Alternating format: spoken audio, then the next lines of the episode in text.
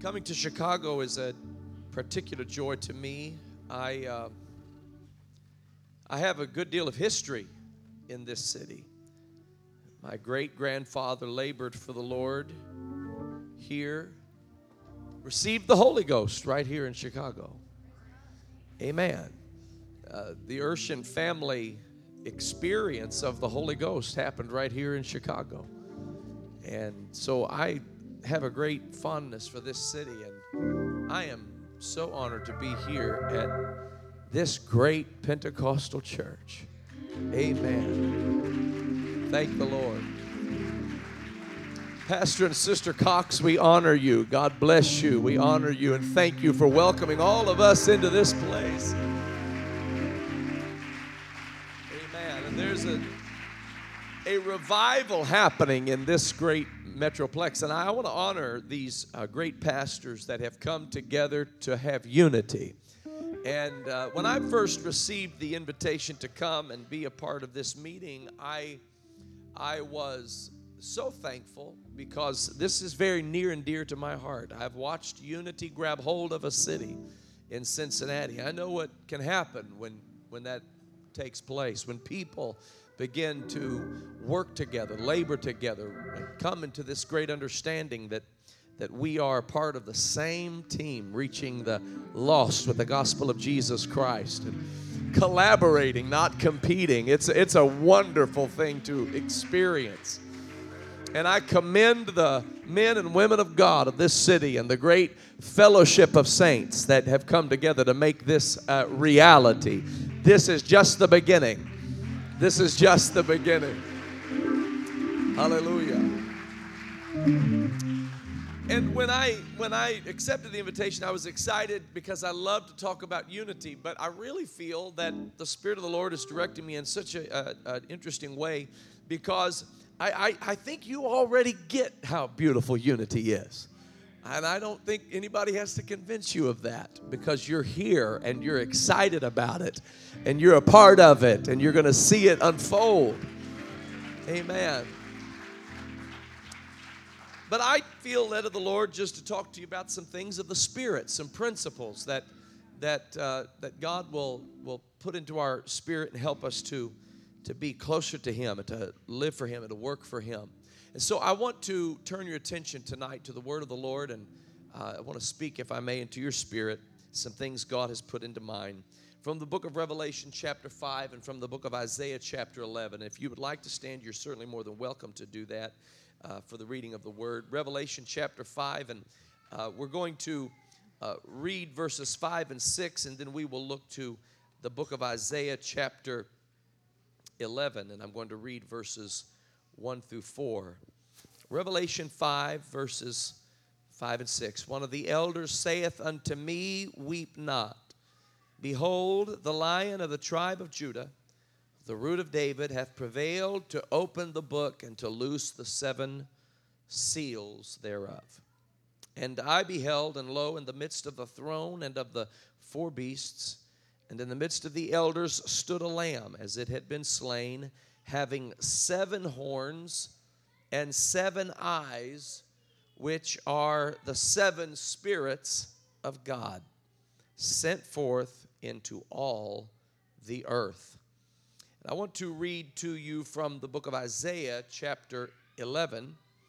And I want you to keep in mind these seven spirits of God that are symbolized by the seven eyes and the seven horns of the Lamb in the book of Revelation. And here we see these seven spirits in Isaiah chapter 11, verses 1 through 4. There shall come forth a rod out of the stem of Jesse, and a branch shall grow out of his roots, and the Spirit of the Lord shall rest upon him the Spirit of wisdom the spirit of understanding, the spirit of counsel, the spirit of might, the spirit of knowledge, and the spirit of the fear of the Lord, and shall make him of quick understanding in the fear of the Lord, and he shall not judge after the sight of his eyes, neither reprove after the hearing of his ears, but with righteousness shall he judge the poor and reprove with equity for the meek of the earth, and he shall smite the earth with the rod of his mouth, and with the breath of his lips shall he slay the wicked. The rod of his mouth and the breath of his lips. In other words, his word shall he slay the wicked. And uh, I want to speak to you for a few moments tonight on this subject the sevening of the saints. The sevening of the saints. Could we just lift up our voice and ask God to help us tonight to hear His word and to receive His word? Lord, we thank you for your presence that is so rich, deep in this place. I pray, God, that you would allow your word to have free course. Help us, oh God, to draw nearer to you. Help us, oh God, to become all that you have ordained us to be. Help us, help us. God, command the blessing upon this, your people. Hallelujah. We give you praise and we honor you and we honor your word and we ask for the anointing of the Holy Ghost to move through the preaching of your word tonight. In the precious and matchless name of Jesus, we pray. And everybody said, In Jesus' name. And everybody said, Amen and amen. God bless you. You may be seated. Thank you so much for all that you're doing tonight to be so in tune with the Holy Ghost. Amen. God's doing something beautiful here. If I were to go around the room and, and just randomly ask you to pick a number between 1 and 10, a fun little game that, that uh, perhaps most of us have played occasionally. Uh, somebody has a number in the back of their mind and they tell you to pick a number 1 through 1 and 10, between 1 and 10. And uh, whoever gets the closest is going to get whatever chance or prize or what have you. And uh, you may have just a random number. You might just pick something right off the top of your head. But if you're really spiritual, you know what number to pick. If you're really tuned in, you know what number to pick. We have an affinity for this number seven. We, uh, we, we just do. And, and uh, it's it, sometimes we, you know, we don't even know how to explain it. If somebody were to ask you, you might respond with something like, it's God's perfect number. Or you might say it's God's favorite number. Uh, when, when things come to us in sevens, we get excited like it's some kind of confirmation or something. We ordered a six piece chicken nugget at Chick fil A, and they put a seventh one in, and we say, Look at God. I mean, the blessings just keep on coming. Hallelujah. Something about that number, and and we I, we do get excited about it. And uh, anytime we get a chance to to pick or to choose what number we want for something, why, chances are we might get as close to that as we can. And it, it's just something that has lasted with us and it has uh, been throughout the Word of God. That number just keeps emerging in the Scriptures. And and I want to say before I go any further, I want you to know that there's no mysticism to the number. It's not a mystical number. It's not, there's no special thing about it. It's not a, in terms of its the power of the number itself.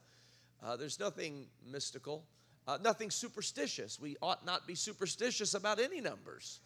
Uh, we are not a superstitious people. And uh, so we, we want to take the mysticism out of that number or, or any number. Uh, but it is symbolic. And there are reasons why it is symbolic in the scripture. It it's, itself does not contain any power, but it does represent something that has quite a bit of power. And so it is used in the scriptures, again, not superstitiously or mystically, but symbolically because it is expressing something of, of a heavenly nature. And I, and I want to talk about that. It is very prominent throughout the scriptures. The Bible talks about seven golden candlesticks in the tabernacle.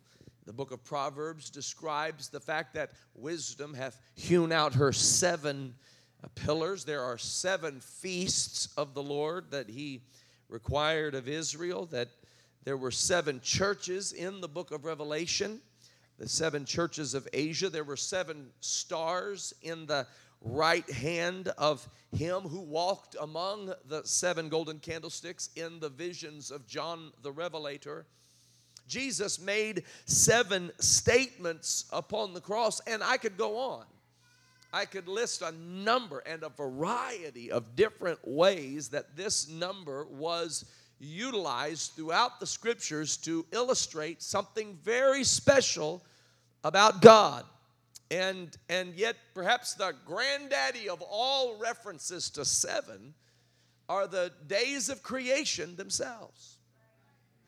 The days of creation, you could go through each one of these, these days and, and find something significant within the days of creation where God created and, and used His power, His Word, His Spirit to create. And, and we could certainly do that. Uh, and, and of course, upon the finalizing of the creation on the sixth day, God still wasn't done. He entered into a day of rest. And that day of rest was just as significant to the creative order as anything else was. And, and so those seven days of creation are perhaps the, uh, the penultimate, the preeminent reference to the seven uh, as it relates to the nature of God. But I want to point out to you that, that all of these sevens, the golden candlesticks, the pillars of wisdom, and the days of creation, they all have their roots in, in heaven. And anything that you see on earth that is of a unique nature as it relates to God, it is, it is symbolizing something that is established in the heavens. And, and because it is established in the heavens, it has such significance on earth. And, and we read about the seven in this book of Revelation. And the Bible talks about the Lamb. Amen. The Lamb. And this lamb, ladies and gentlemen, is the lamb. Uh, it is the lamb that, that John saw who came to the Jordan River and he said, Behold, the lamb of God, which taketh away the sins of the world. And this is the lamb that was slain from the foundation of the world. And by that we mean that before God created anything, he had in his mind, in his thoughts, in his perfect wisdom, the slaying of the lamb. He knew before he created anything that there would be a pathway of salvation for man to step up out of his fallen condition. Now, you have to know that God didn't want man to fall, but God knew man would fall. And the reason he knew man would fall is because it's because he was going to create man in his image. And in creating man in his image, he had to give man something about himself that if man didn't have this, he would not be made in the image of God.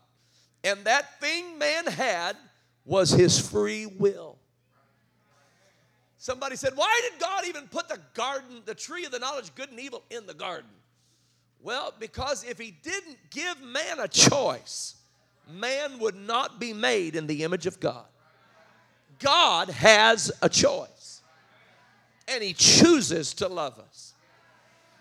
Oh, he doesn't have to love us. Are you kidding? He doesn't have to love us. He doesn't have to show us any mercy. He doesn't have to save us. He could, he could just issue a, a lightning bolt right now and blow us all up. And who's going to call him in on the carpet? Who's going to haul him into court? Who's going to sue God? God can do whatever he wants to do. God chooses to love us. That's what makes his grace so amazing is that he doesn't have to do it, but he does it anyway. And if we're going to be made in his image, we have to have a choice. And so while God made man in his image and he gave man dominion and he gave man authority, he knew that man would abuse that freedom. And so God giving man freedom was one thing, but he didn't just give man freedom, he gave man a way back into freedom once man abused the freedom. He gave him a way back into authority, he gave him a way back into dominion. Oh, He's a good God. And so before He created anything, deep in the recesses of the knowledge and the wisdom and the logos of God, there was a lamb slain from the foundation of the world. This, this is why everything in creation reflects the message of the Lamb. And let me remind you what the message of the Lamb is it is His life, it is His death, it is His burial, and it is His resurrection.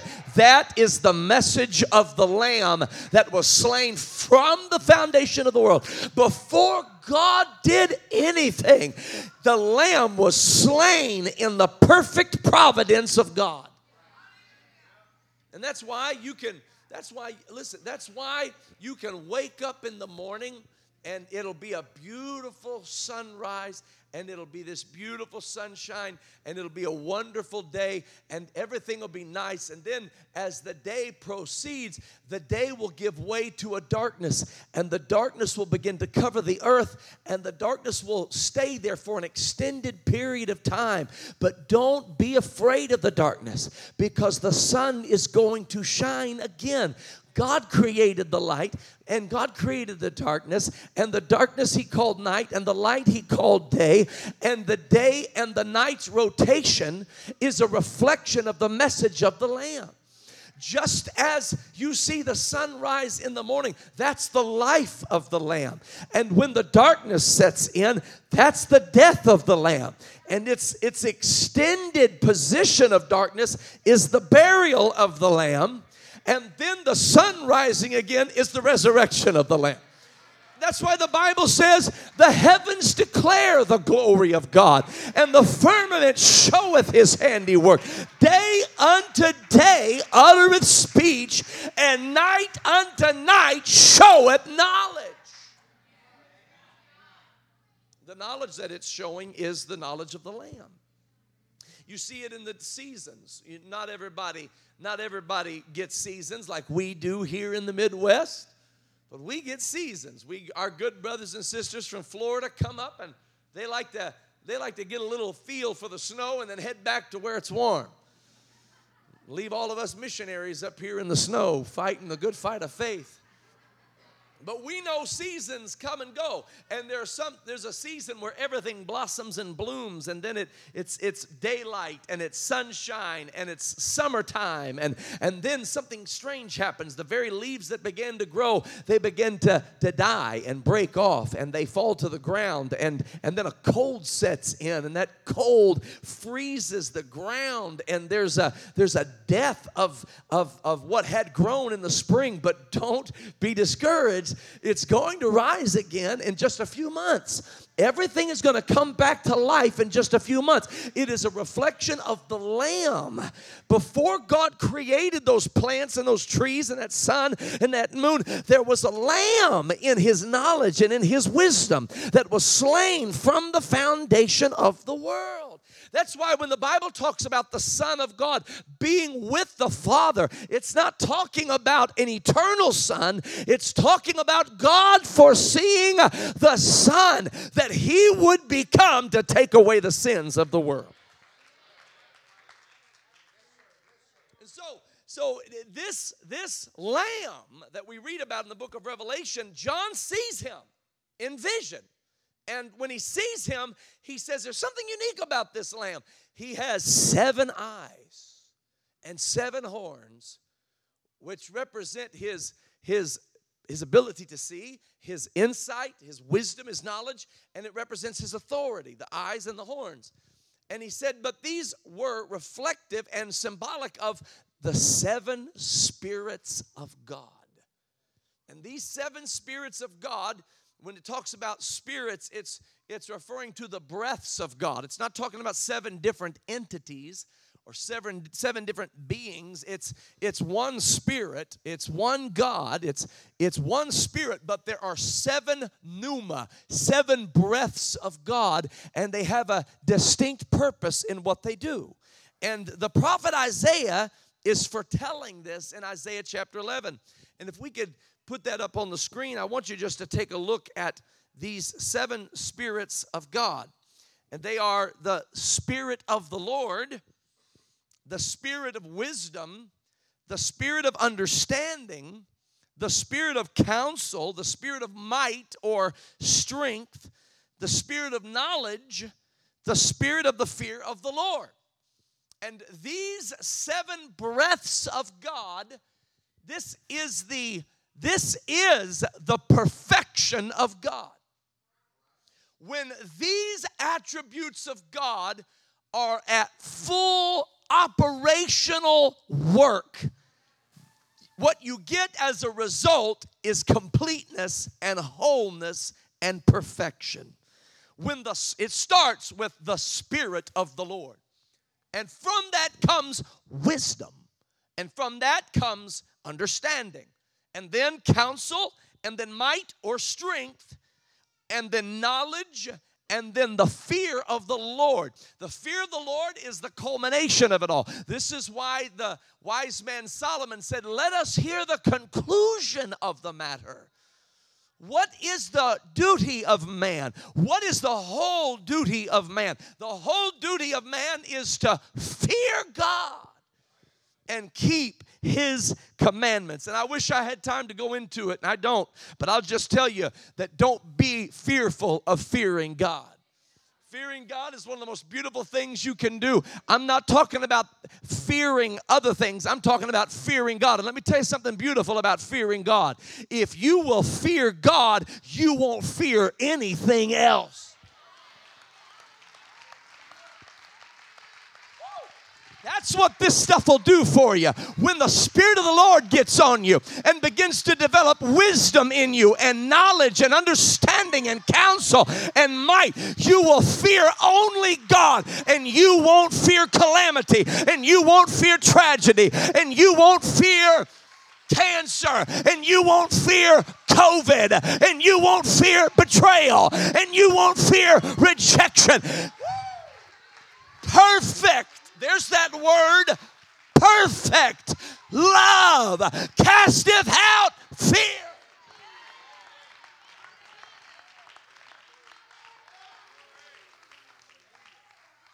Hallelujah. This is the spirit that rested on Jesus in the Jordan River. When the spirit rested upon him, it was it came down as a dove and and and the bible describes the spirit resting upon him. That was a symbolic moment. Hallelujah. A symbolic moment that this multidimensional spirit of god was operating through the anointed one jesus christ. Not a separate person but everything listed here the Spirit of the Lord, wisdom, understanding, counsel, might, or strength, knowledge, and the fear of the Lord was operating. You were looking at a perfect man, complete, whole, perfect. Hallelujah. This is the Spirit of the Lord. When God fills us with the gift of the Holy Ghost, it's not just a simple moment where we speak in tongues a little bit, get a little thrill and a chill, and then we walk out and and go back to the way we were no when god fills us with his spirit hallelujah he begins to develop in us all of these qualities this is why Paul encouraged Timothy stir up the gift that is inside of you. God put a gift inside of you. Don't you let it lay dormant.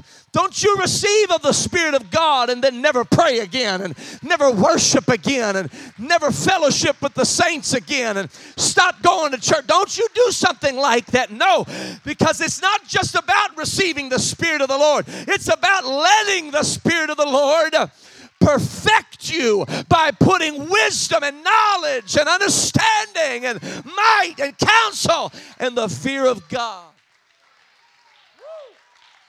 And you start walking again like the Son of God you are. You start living again like the anointed vessel you are.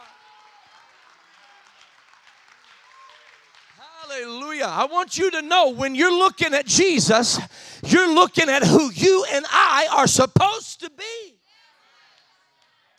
We don't know what a son of God is. We don't even have a clue how to be a son of God. We're so fallen, we're so broken, we're so damaged, we're so violated, we're so compromised. We don't we don't have any idea. We've believed every lie of the adversary. So God said they don't know who they are. But but but when you pray a little bit, you start getting a feel for it. This is why David stopped and said, "Wait a minute. What is man that thou art mindful of him? What is the son of man that thou visitest him? Why did you make him just a little lower than the angels? Why did you crown him with loving kindness, with glory, and with honor? Why? Who is man? That's what David was trying to figure out because he realized we're not just some little speck on the map. We're not just supposed to live and grovel and die and move off the scene. No, there's something about man, and I need to figure it out. That's why God became a man so he could show us who we were always supposed to be. That's why he walked on the water. You do know that's why he walked on the water. He didn't walk on the water to show off.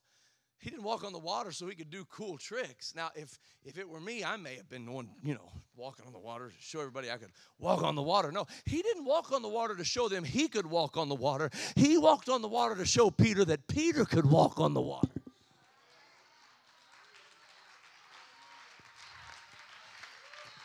He multiplied the loaves and fishes so he could show a son of God has dominion. That's, that's why Nebuchadnezzar looked in the fire and said, I threw three in. Why do I see a fourth man? And why does he look like the son of God? He wasn't saying, Why does he look like Jesus? He was saying, Why does he look like someone who has authority and dominion over the fire?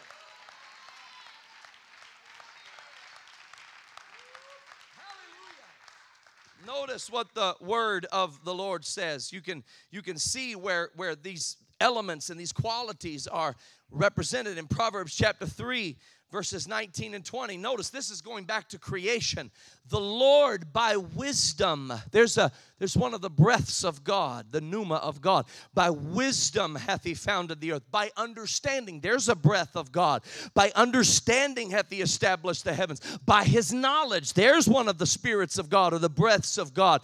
By his knowledge, the depths are broken up and the clouds drop down the dew. Proverbs chapter 8, verses 12 through 14. I, wisdom, okay, there's one of the breaths of God, dwell with prudence and find out knowledge. Knowledge. There's another breath of God of witty inventions. The fear of the Lord is to hate evil. Pride and arrogancy and the evil way. And the froward mouth do I hate. Counsel there's one is mine. And sound wisdom. I am understanding. I have strength Hallelujah. Verse number 22. The Lord possessed me in the beginning of his way, before his works of old. I was set up from everlasting, from the beginning, or ever the earth was. When there were no depths, I was brought forth. When there were no fountains abounding with water, before the mountains were settled, before the hills was I brought forth, while as yet he had not made the earth, nor the fields, nor the highest part of the dust of the world. When he prepared the heavens, I was there. He's talking about the Spirit of the Lord in all of its multi-angular facets. Wisdom counsel might the fear of the lord understanding knowledge it was there. That's what moved upon the face of the waters. When the spirit of god moved upon the face of the waters it wasn't just some it wasn't just some little cloudy vagueness that went no it was counsel and understanding and knowledge and the fear of the lord and might. It went across the face of the waters and god said let there be light and there was light. Hallelujah. I'm going to tell you when the spirit of God begins to move, it's it's not just it's not something elusive. It's not something vague or something untouchable or something you can't get a hold of. No, it is counsel and might and the fear of the Lord and knowledge and understanding. That's why you can't put it in a box and try to figure it out and say, "Well, I thought I thought the spirit of God was going to move." I'm telling you when the spirit of God begins to move, he will do things that you don't even realize he's doing. And this was reflected all throughout the scriptures and it was usually reflected with the symbolism of 7. This is why when Naaman was looking for a healing, he came to the prophet Elisha. And when he came to the prophet Elisha, he expected Elisha to come out and wave his hand over that sickness and and call upon his God to do something. And and that's not what happened. Elisha didn't even come down and greet him. In fact, the Bible says he sent his servant Gehazi. Gehazi comes out to Naaman and says, I've got a message for you. The prophet says to go down to the Jordan River and dip seven times. Naaman said, That makes no sense whatsoever. Jordan River is a nasty river. I've got better rivers where I live and I'm insulted and offended that he didn't come down and talk to me himself. His servant spoke sense to him and said, If he had told you some great thing, you would have done it. You came all this way. Why don't you just be obedient? And when it comes to the Spirit of the Lord, ladies and gentlemen, why don't you just be obedient? And know that God is up to something when you don't know what all He's up to. Naaman agreed and he went down to the Jordan River and he went down one time and he came up and nothing happened that he could really put his hands on. He goes down a second time and there's nothing really happening. He goes down a third, a fourth, a fifth, and a sixth time. But when he came up the seventh time, the Bible says that he had the flesh of a child. Not only did God stop the leprosy from doing any more damage, but God reversed the damage that the leprosy had done. I want you to know that those seven dips were symbolic of the seven spirits of God. And I'm preaching to somebody who you may feel like Naaman, where you can't get your head above water. You go down and come back up. You're praying, but nothing seems to be happening. You're worshiping, but nothing seems to be happening. You're being faithful, but nothing seems to be happening. You're trusting God. You're being being obedient, but nothing seems to be happening. I want you to know don't underestimate what the Spirit of God is doing. He may be building strength in you. He may be building counsel in you. He may be putting wisdom inside of you. You keep on dancing. You keep on shouting. You keep on trusting. You keep on loving.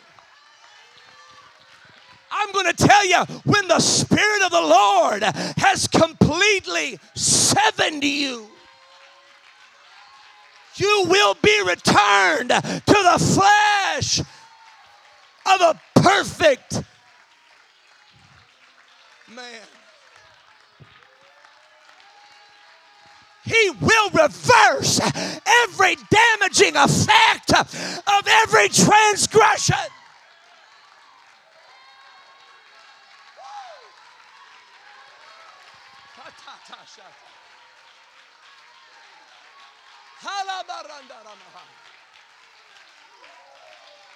Glory.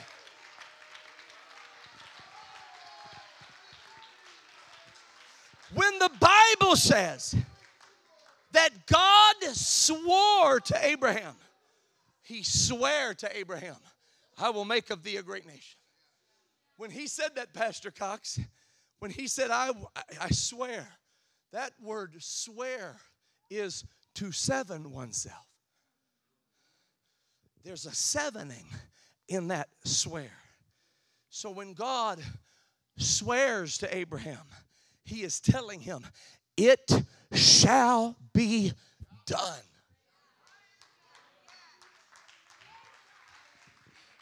This is why you cannot get discouraged when God has you at a place of understanding and He's building understanding in you. And what you really, you want strength, you want might, you want God to give you strength. And God said, No, no, I'm doing a perfect work.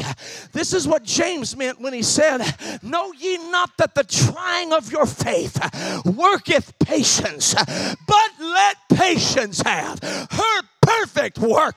God is doing a perfect work.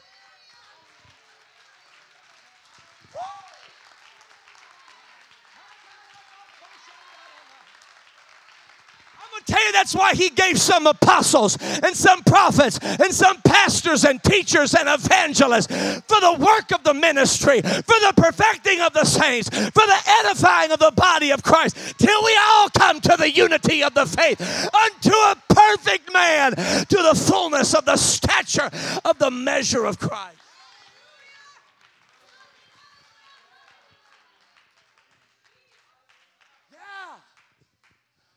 He's sevening us. When He filled you with the Spirit of the Lord, that was just the beginning.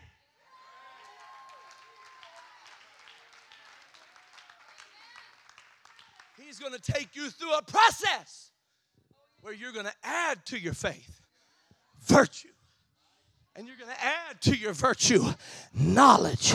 And you're going to add to your knowledge temperance. And you're going to add to your temperance brotherly kindness. And you're going to add to your brotherly kindness, hallelujah, charity. You hear what I'm telling you? There's a process at work. The wisdom that is from above is first pure, then peaceable. Hallelujah. Easy to be entreated. There's a process, there's an order. The kingdom of heaven is not meat and drink, but righteousness, peace, and joy in the Holy Ghost.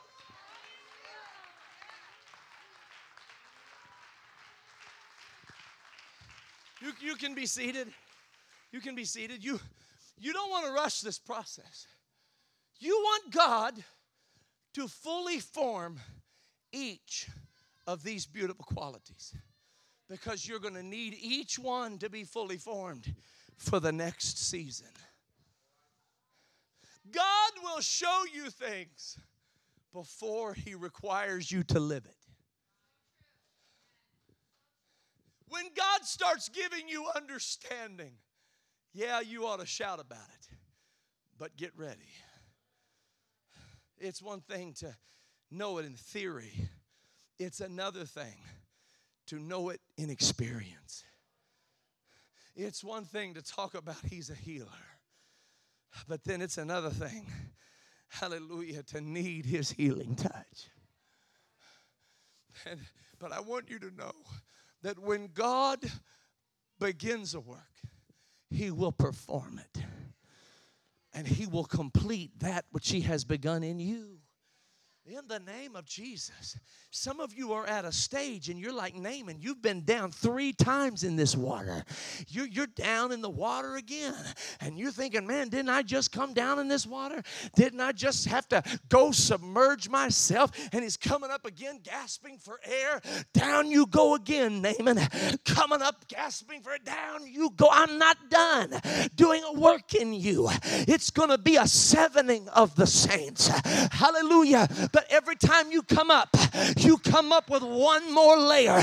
You may go down and you might be a little concerned about what's going on under these waters. But when you come up, you come up with understanding.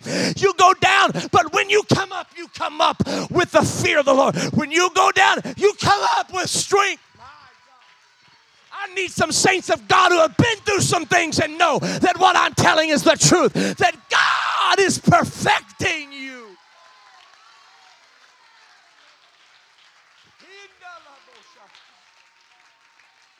Let me tell you how good God is. You say, but Brother Urshan, what if I stepped away during the process? Let me tell you how good God is. God can take your backslidden condition and the moment you put it in His hands, He'll turn it into wisdom. The moment. You say, but I'm backslid, I'm carnal. Some think I'm reprobate. I'm so far from. I'm telling you, if you'll come to an old fashioned altar and put it all in the hands of God, He will turn it immediately into understanding and you'll be able to give counsel.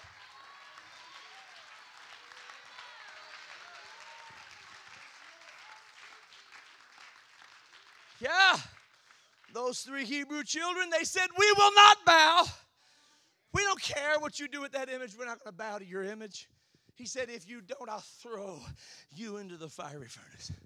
They said, Throw us into the fiery furnace. They said, Number one, our God is able. That's faith in the power of God. And then they were pragmatic. I mean, they were, man, they were full of faith. God is able. And then they said, but he may not do it. And they said, even if he doesn't do it, we're still not going to bow. God is able, is faith in his power.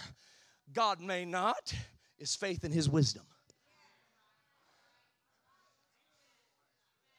And they grabbed them, and as they're about to throw them into the fire, Nebuchadnezzar was so angry. He said, I want you to heat that fire up seven times. If I'm Shadrach, Meshach, and Abednego, I'm thinking, seven times? I know where this is going. And I know you may be in a fiery furnace right now. And I know it, it may be getting hotter and, and, and you might feel like the pressure, my God have mercy, I'm in the Holy Ghost right now. The pressure is getting too much. And you have talked to God recently and said, God, I need a release now. I need a relief valve. I can't take much more. I, I want to just come as a messenger from the Lord in the Holy Ghost in Jesus' name to tell you the degrees are increasing because it's reaching the temperature where the fourth man shows up.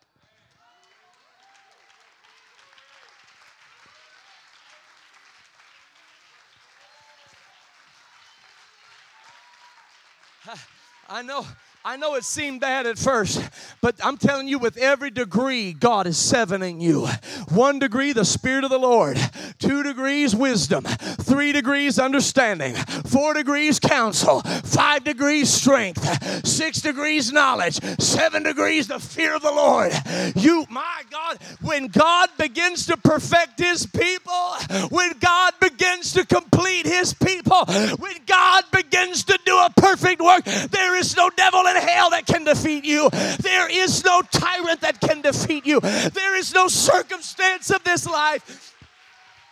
And we know that all things work together for the good to them that love God and are called according to his purpose.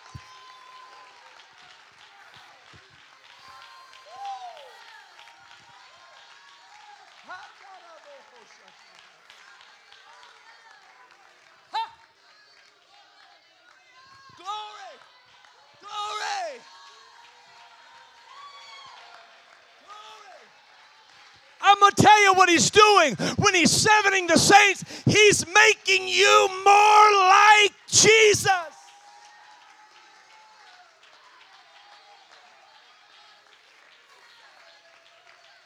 Hallelujah. See, see, when the Spirit of the Lord and, and wisdom and might and counsel and knowledge and understanding and the fear of the Lord get a hold of us and begin to perfect us, we become more like Jesus, who does not judge after the seeing of his eyes and does not reprove after the hearing of his ears and is of quick understanding. Do you know that when God begins to seven you and add these qualities of his nature to you, do you know it will absolutely remove the gossip out of your mouth? It will absolutely wash the slander out of your speech. You will not speak evil of your neighbor any longer. You will not entertain discord for another day. Why? Because he's making you more like himself. He's sevening you. You will you will be of quick understanding. People won't have to fight for your forgiveness. You will be of quick understanding. People will not have to grovel for your favor. You will be of quick understanding.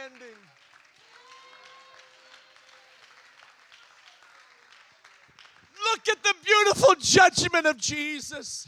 I'm so glad that God is my judge because he does not judge after the sight of his eyes like we do. They brought that woman caught in the act of adultery and threw her at the feet of Jesus. And Jesus is standing there and they're wanting him to be ensnared. They've got stones, they're ready to stone her. They said, Moses' law said she has to be stoned. And, and Jesus is standing there. I don't know what he wrote in the sand. I don't know. Nobody knows. I think I know, and so do a lot of other people think they know.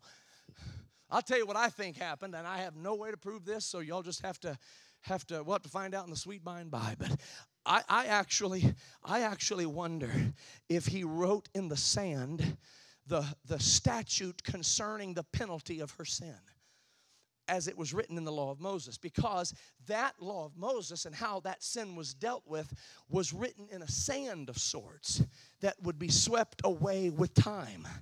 But what was written in stone was, Thou shalt not commit adultery. The penalty for that was written in sand, but the command itself was written in stone. That's just my personal whatever. You can take that or leave it. I don't even know why I talked about that part of it because I have no idea, but I just know the nature of God. And I know that when Jesus stood up, he said, Let him that hath no sin cast the first stone because I know what Moses, how Moses said to deal with this, but I'm going to tell you how we're going to deal with it today. We're going to deal with it in a different way.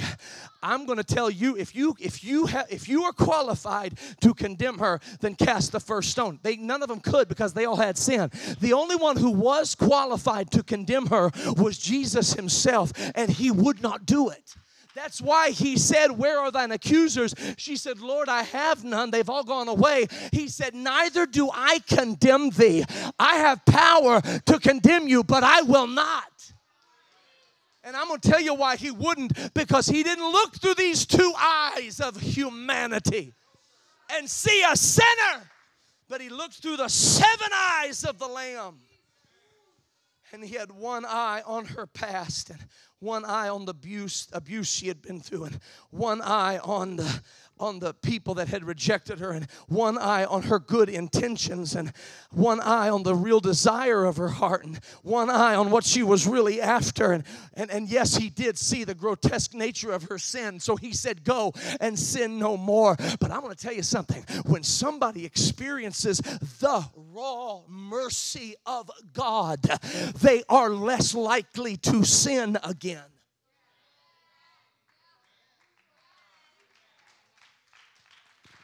I'm going to tell I'm going to say that again. I'm going to just go ahead and posit to you that those who remain in their sins do not have a proper understanding of the mercy of God. Because if you knew just how beautiful and how precious and how sweet His mercy is, you wouldn't want anything this world has to offer you.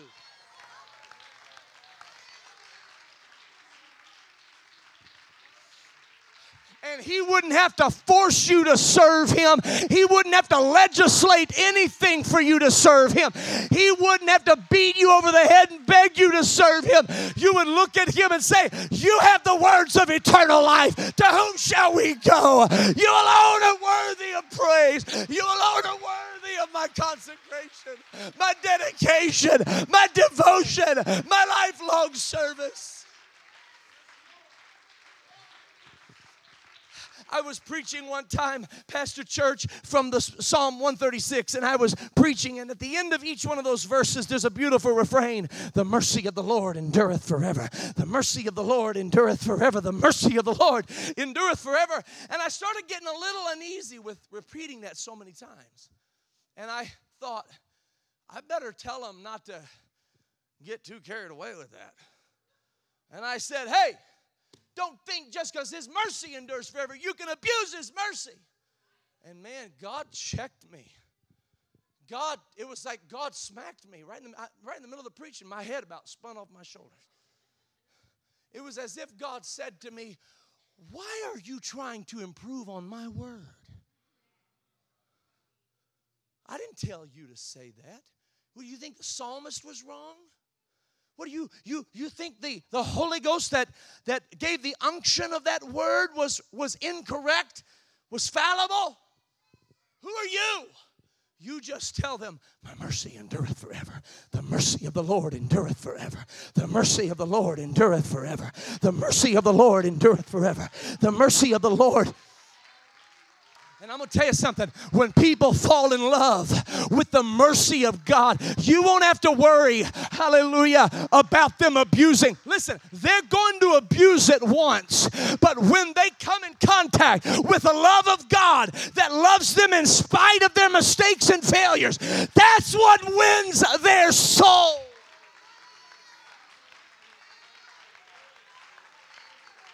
We're not here to win people's behavior, we're here to win their soul.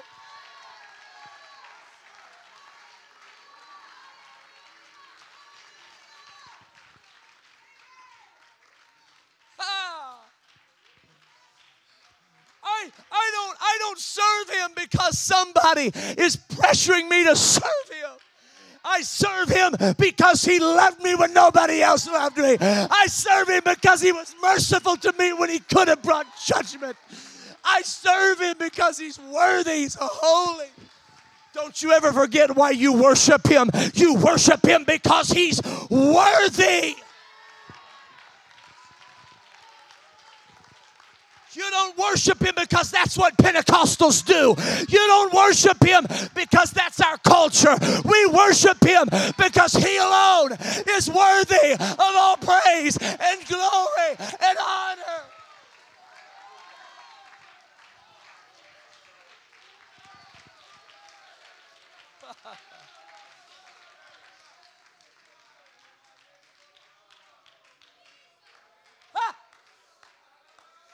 Glory. I'm going to tell you, you let the Spirit of God begin to seven the saints, and we won't have to try to have unity. We won't have to try to not talk bad about each other. We won't have to try, no, when the Spirit of God begins to move and seven us and take us through things. Our words will not produce a fountain that is cursing and blessing. Our tongue will not set on fire the course of our nature. That that is full of deadly poison. My God, I feel the Holy Ghost. I'm coming to a close, but I need to say this in Jesus' name. The Bible says that we shall speak with new tongues. Now, we know we will speak in other tongues. We know that we will speak in an unknown tongue. That other tongues is an unknown tongue. That happens when we receive the Holy Ghost. Initially, you speak with other tongues. And it is a gift of the Spirit as well the gift of tongues. But the Bible says that we shall also speak with new tongues. That's different. New tongues is not unknown. New tongues has to do with the new language of a new creature. I don't talk the way I used to talk. I used to be so sharp with my words. My words were sarcastic. You got to get over sarcasm. Sarcasm and sarcoma are very similar. Sarcoma is a cancerous tumor that kills a body. And sarcasm is a cancerous humor that can kill a body. And you've got to step away from that sarcastic, razor edged tongue that is full of deadly poison is set on fire of hell and sets on fire the course of nature and is responsible for wars and envy and strife. And you say, I don't know how to do that. Well, guess what? You're right. You don't know how to do that. No man can tame the tongue. It's going to be the sevening of the saints. It's going to be the Holy Ghost getting a hold of you. Yes, you will speak in unknown tongues, but you will also speak in new tongues new tongues of meekness, new tongues of kindness, new tongues of compassion, new tongues of gentleness, new tongues of peace, new tongues of joy.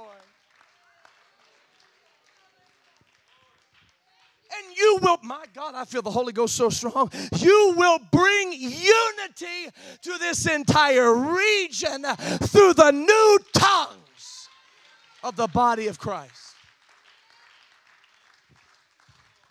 Your speech will be always with grace that you may know how to answer every man. It will be seasoned with salt. Your speech will be seasoned with salt, and you will speak to the most devilish of principalities, and you will subdue them in the name of Jesus, not by might, not by power, but by the Spirit.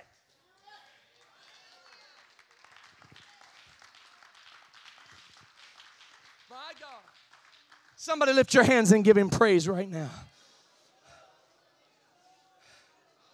Come on, give him praise right.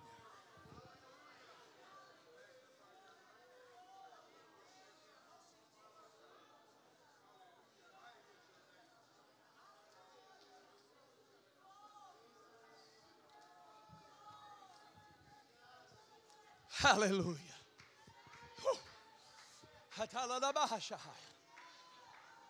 I'm going to tell you, God took you through some things to give you compassion for your brother. God took you through some dark and long valleys to give you compassion and empathy for people around you. You, we are not intimidated by a city like Chicago, like a, an area like Chicagoland. We are not intimidated by this. We are like the Apostle Paul who walked to Mars Hill. And do you know what? When he looked at all those people worshiping all those, all those gods that were heathenistic and all those pagan rituals, I'm gonna tell you that was a terrible display that he saw. When he saw, he was watching the religious rituals of heathen worship. It was terrible. It was debauched. It was awful. It would cause us to run and hide. But Paul waded through it and went straight to Mars Hill and looked back and said, I perceive that in all things you are too superstitious. And what he was saying is, you are very spiritual. You're reaching for something spiritual. He identified it. He didn't point a finger of condemnation and say, You bunch of heathens, what in the world are you doing? Have you lost your mind? No, he knew they were lost, they were undone, they were without God, and they were seeking something spiritual. So he preached to them the unknown God who you ignorantly worship, but I declare him unto you. The Bible said that when he saw the city given to idolatry, his spirit was moved within him. And when the sevening of the saints occurs, our spirit will be moved for our city. And we'll preach and we'll pray and we'll witness and we'll lay hands on and we'll and we'll counsel and we'll give strength to and we'll, we'll operate in the word of wisdom and the word of knowledge hallelujah because god is bringing us into a perfect man the fullness of the stature of the measure of christ in the name of Jesus, Lord, let your spirit move right now in this place. Let your spirit move right now in this place. Hallelujah. Hallelujah. I want somebody that's going through something right now and you don't feel like you can get your head above water. I want you to come down right now and say, Lord, I see what you're doing. You're making something beautiful out of me in the name of Jesus. Come on, I want somebody that's going through a trial of fire right now. I want you to come forward in Jesus' name and say, Lord, I see what you're doing. You're swearing unto me an oath, a promise. Hallelujah. You're you're swearing unto me an oath, hallelujah, that you will surely bring